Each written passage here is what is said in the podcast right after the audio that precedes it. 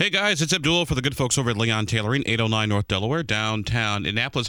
You know that young person who graduated college this past spring and is now getting ready to go get that big job? Well, here, guess what? Get over to Leon Tailoring and check out their career services division. They've got lots of good professional attire, reasonably priced for both your young men and young women who are getting off into that world of work. Hey, they graduated, they did all the interviews, now they got the big job coming up, so make sure they look the part. Leon Tailoring, 809 North Delaware in downtown Indianapolis. That's Leon Tailoring, 809 North Delaware, downtown Indianapolis.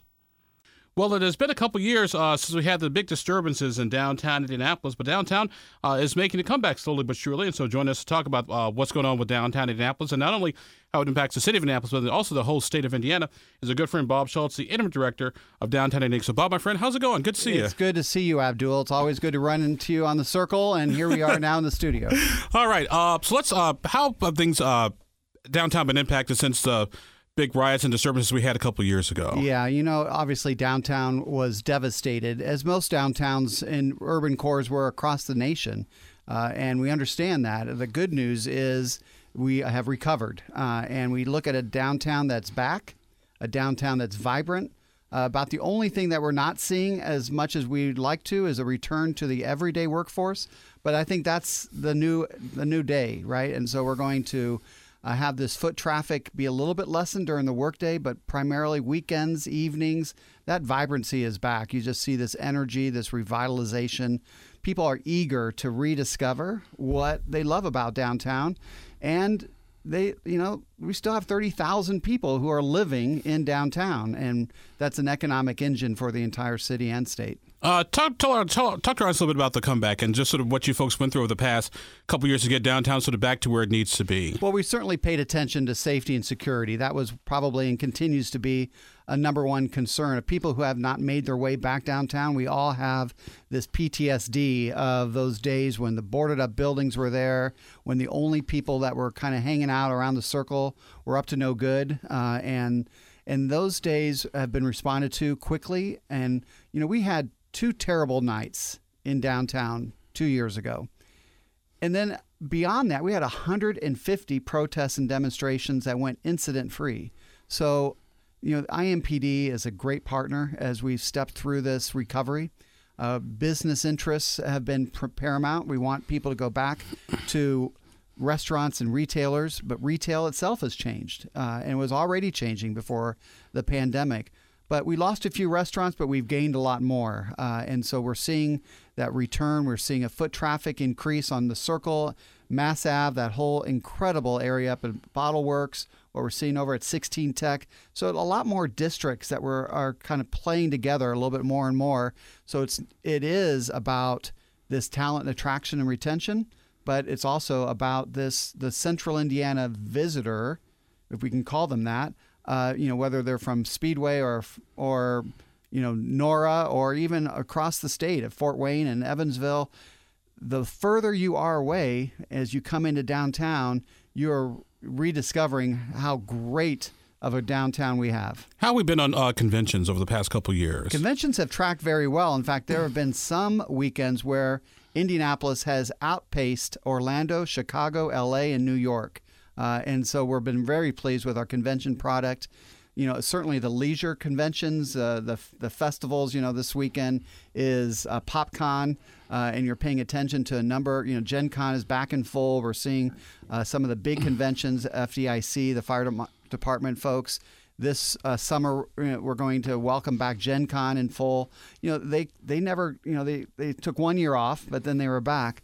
So the conventions, you think about that, the the money that is brought into our state that would not have come into our state if it weren't for these convention delegates. This isn't replacement spending.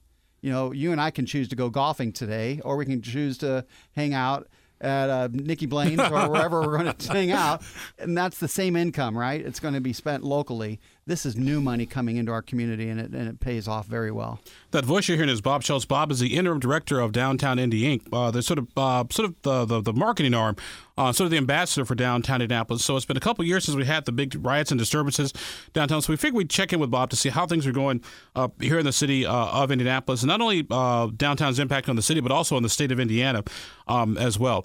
Bob, you talked about the conventions. they sort of took a year off. Was it because of the pandemic, or was it because of other other factors? Oh, it was totally totally because of the pandemic. In fact, our return to convention traffic and, and even business travel and leisure travel was catapulted further along than other cities, primarily because our convention center didn't have to be used as a COVID treatment facility or an overflow facility.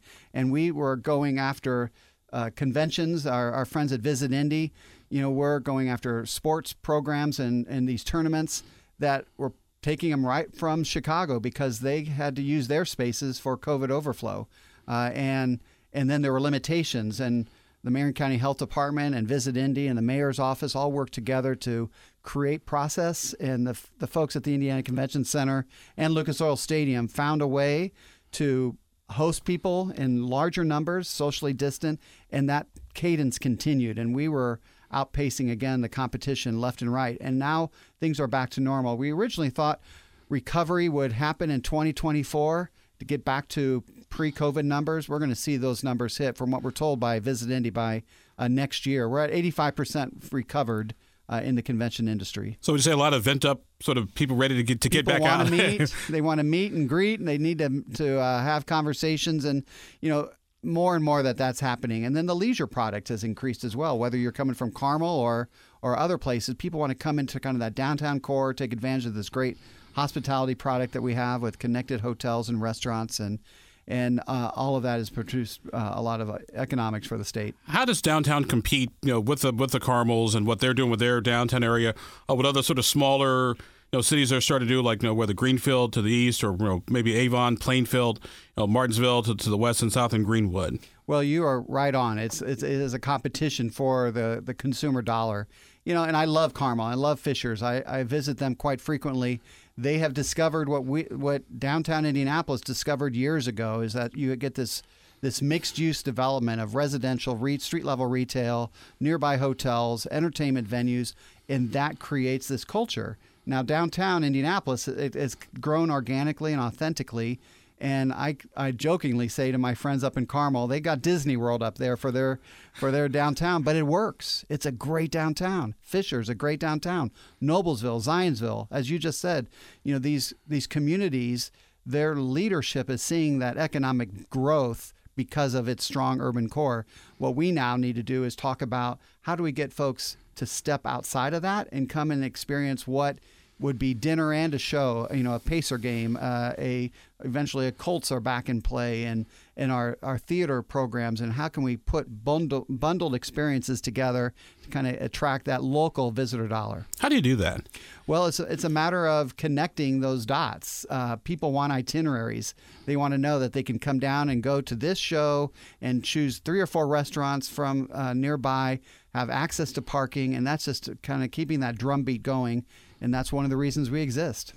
That voice you hear is our good friend Bob Schultz. Bob is with the head of the interim head of downtown Indy Inc., uh, sort of the the the, the, friendly ambassador arm to downtown uh, Indianapolis, and we're sort of having a conversation about downtown today and sort of how things have, have gone and sort of worked out uh, over the past couple years. Uh, Bob, I know one of the big issues has always been uh, safety, and I always say with safety, there's sort of two things: there's there's what it is, and there's what the public perceives uh, yes. it to be. How how is downtown safety issues sort of working themselves out right so now. So let's talk first about the reality. Okay, downtown is the safest district in the county. It's less than 5% of all crime that happens citywide or countywide occurs downtown. That means 95% of the crime happening in our community is happening outside of downtown. That's but crime is crime and it makes people uncomfortable and but it gets hirely or hirely there's a good word for it it gets great more greatly talked about because people have a relationship when they hear about a crime that has occurred on the canal or on Monument Circle versus you know the the 900 block of some other street somewhere. And also think too, uh, part of it is that the fact that because the crime is so rare in the downtown area, that when it happens, when it, it. Get, it get blown up maybe a lot bigger than say something on you know 42nd and Post Road or Mitthoefer. Right, and I don't have the statistic, but the majority of all crime that does happen has been brought into downtown. It's a it's it's frustrations of people that it gets resolved uh, at a bar or gets resolved across the canal uh, with people uh, taking you know violent steps. And, and it doesn't belong here. It frustrates us obviously. We have a great partnership as i mentioned with IMPD and you know since 2016 crime is down 53% in downtown uh, and that is because of increased patrols we hire off-duty officers and put them in hot spots. The city brings in additional resources. We have these B-Link cameras that have been reported here on WIBC uh, that has found uh, the perpetrators, and so you know it's it's responding when crime happens, but it's also acknowledging that unfortunately crime is everywhere. It will be everywhere, uh, but the least amount of it is happening in downtown Indianapolis. Uh, what are you folks doing with the with the merchants and residents and visitors uh, here in downtown to sort of be as, as proactive as you can to, to addressing the crime issue? Well, and part of it is we're uh, going to be launching a new app. It's called uh, See Here, Say Here. Uh, it is an app that's used in a couple other communities that we've noticed. It's that traditional thing is we all have to be more self-aware. And if we see something, we got to say something. If something looks suspicious, guess what? It probably is suspicious, and that needs to be reported. And so more people would report concerns instead of just getting their camera out and photographing when the crime is occurring. And so it's it's just looking at resources that are timely, that it's a good use of technology. We have these cameras that are linked into IMPD's uh, master uh, area where they pay attention to these hot zones. But then it's also uh, communicating that safety story. You know, density pushes crime away. So the more that we have people filling our streets, coming down to events, uh, re-engaging with the community, the more crime is pushed away. Uh, how is our homeless issue? And, and, I, and, I, and I, I, remind people that there's a difference between homeless and panhandlers. Good. Oh, there's a major difference between the two. so far, Abdul. well, I was I was always kind of there with the. With you the were. You were. You're a good. You're a good advocate here. Yeah, I mean, uh, aggressive panhandling is illegal and we're and it needs to be addressed with a, a legislative response. And those who are doing illegal activity need to be held accountable, and our prosecutor needs to prosecute them, and our judges need to give uh, appropriate fines and and and penalties. Penalties, sure. But you know, the majority of of what people consider uh, are homeless, uh, we need a compassionate response to that. And these, a lot of them are are off their meds or uh, have a mental health issue, and we need to surround them with services. And we have all the service providers downtown working so well together. But you know, homelessness has been around since Christ was a corporal, right? And so we have a long-term problem. All of us need to have a, a, a systemic response, and it's about a housing first model. It's not just about pushing them away or putting them in a shelter. It's about how can we give them access to housing, and that's where our new efforts are addressing. We are looking for low barrier efforts to get them into services and move them out, and paying attention to who's out there and knowing them. And so, one shot after the next, but it's it you know as soon as you help someone, other people become homeless, and then that continues the, the cycle. Something else I've noticed too is, and and, and once again, the, I always say the road to hell is paved with good intentions. Yes. You have, have folks from outside of uh, Indianapolis or outside of the, the, immediate downtown area who bring food and, and all sorts of things. And, and I totally understand you know, why you want to do it. You want to be compassionate, but I say sometimes you're you're just making the problem worse. Well, you got to deal, uh, uh, recognize, and I agree with you. I think I agree. They're do-gooders, and I used to be one of them when I was uh, years ago. I would would help our own church bring food down and and feed the homeless. It sounds wonderful, but it creates a chaotic environment if it's not well regulated, if it's not done in a space that is appropriately lit, that has access to restrooms, hand washing stations, and security. Uh, and so you're talking about a very vulnerable population. And we've had people who come in just open the back of their trunks. And what does that do? It creates chaos as well as trash, which leads to other issues. And in fact, some of our recent violence, uh, been associated with something, as you've discussed, was created because of the chaos uh, of this community. And so we've advocated, we continue to advocate and work with the mayor's office, work with IMPD to have these feeding opportunities to help our homeless neighbors in spaces and places that are appropriately designed for that, where they're registered with the health department. So we know the food is being served is not just produced in someone's garage, uh, but in it's done in a commercial kitchen, and we know it's going to happen. And there's safety and security. There's there's cameras to, to monitor uh, illegal activity and respond to that. And there's there's well lit areas. So one of those areas is the parking lot immediately north of Old City Hall, uh, right on the corner of New York and Alabama. You know, these are the places and spaces where we can appropriately uh, feed our homeless neighbors and help those do-gooders do good uh, instead of creating chaos. Bob Schultz with us for a few more minutes on the program today. Bob is the head of Downtown Indy, the interim head of Downtown Indy. Uh, Bob, I know uh, since uh, COVID hit, uh, a lot of our, our commercial real estate spaces have, have changed because you got folks who are, who are working from home now, not necessarily doing the commute. Uh, how are we with our commercial space and, and sort of down here in downtown Indianapolis? Well, you know, lease ups are going to be discovered more in arrears, right? So you, people have multi year leases. And so we're not just now starting to see the impact of COVID of, of businesses need, uh, able to shrink their footprint uh, in a particular office. I think this is going to be a long game of repurposing a lot of our commercial real estate, of our tower space.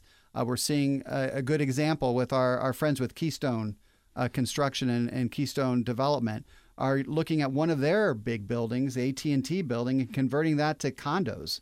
Uh, so you're going to see this multi-use space of condos, of residential growth. Even Circle Centre, we're looking at that as a retail commercial node. But how do we add residential to that? Continue that street level retail vibrancy that's so important for density, but then look at at spaces and places where companies could get along with less space because not the entire workforce is coming back all at once, uh, but they still need a downtown address. So, fortunately, Indianapolis is a perfectly sized place and space to allow for that, uh, that ebb and flow. And people who might not have had a downtown address before because they thought they had to staff 100 offices can maybe do so with less, more hoteling, as they say, and, and co working space but still have a downtown address, ha- entertain their clients, but at the same time create that mentoring relationship. And that's what we're hearing more and more from businesses is that their younger workforce need to be in an office with uh, more seasoned pros like you and me uh, who who can show that's, them the that's, ways. That's a nice way of saying old guys. uh, Bob, we got a couple minutes left here. Uh, so, what would you say uh, to, to to, to the audience, like I said, that's listening right now uh, about downtown Indianapolis that they just may not be aware of? You know, downtown is alive and well. It, I, I also want to share that the downtown footprint is about a two mile radius of around the circle. All right. So it generates 20% of the tax revenue for the entire city and the county. So as downtown goes, so goes the city. As the city goes, so goes the state. And so we think about this economic engine of our urban core. And it's important if you live in Lagodi or if you live in, in Zionsville or wherever, that you see the importance of that urban core. It's the, the only way the city can make money is on property tax and income tax. And both those are the strongest in its urban core.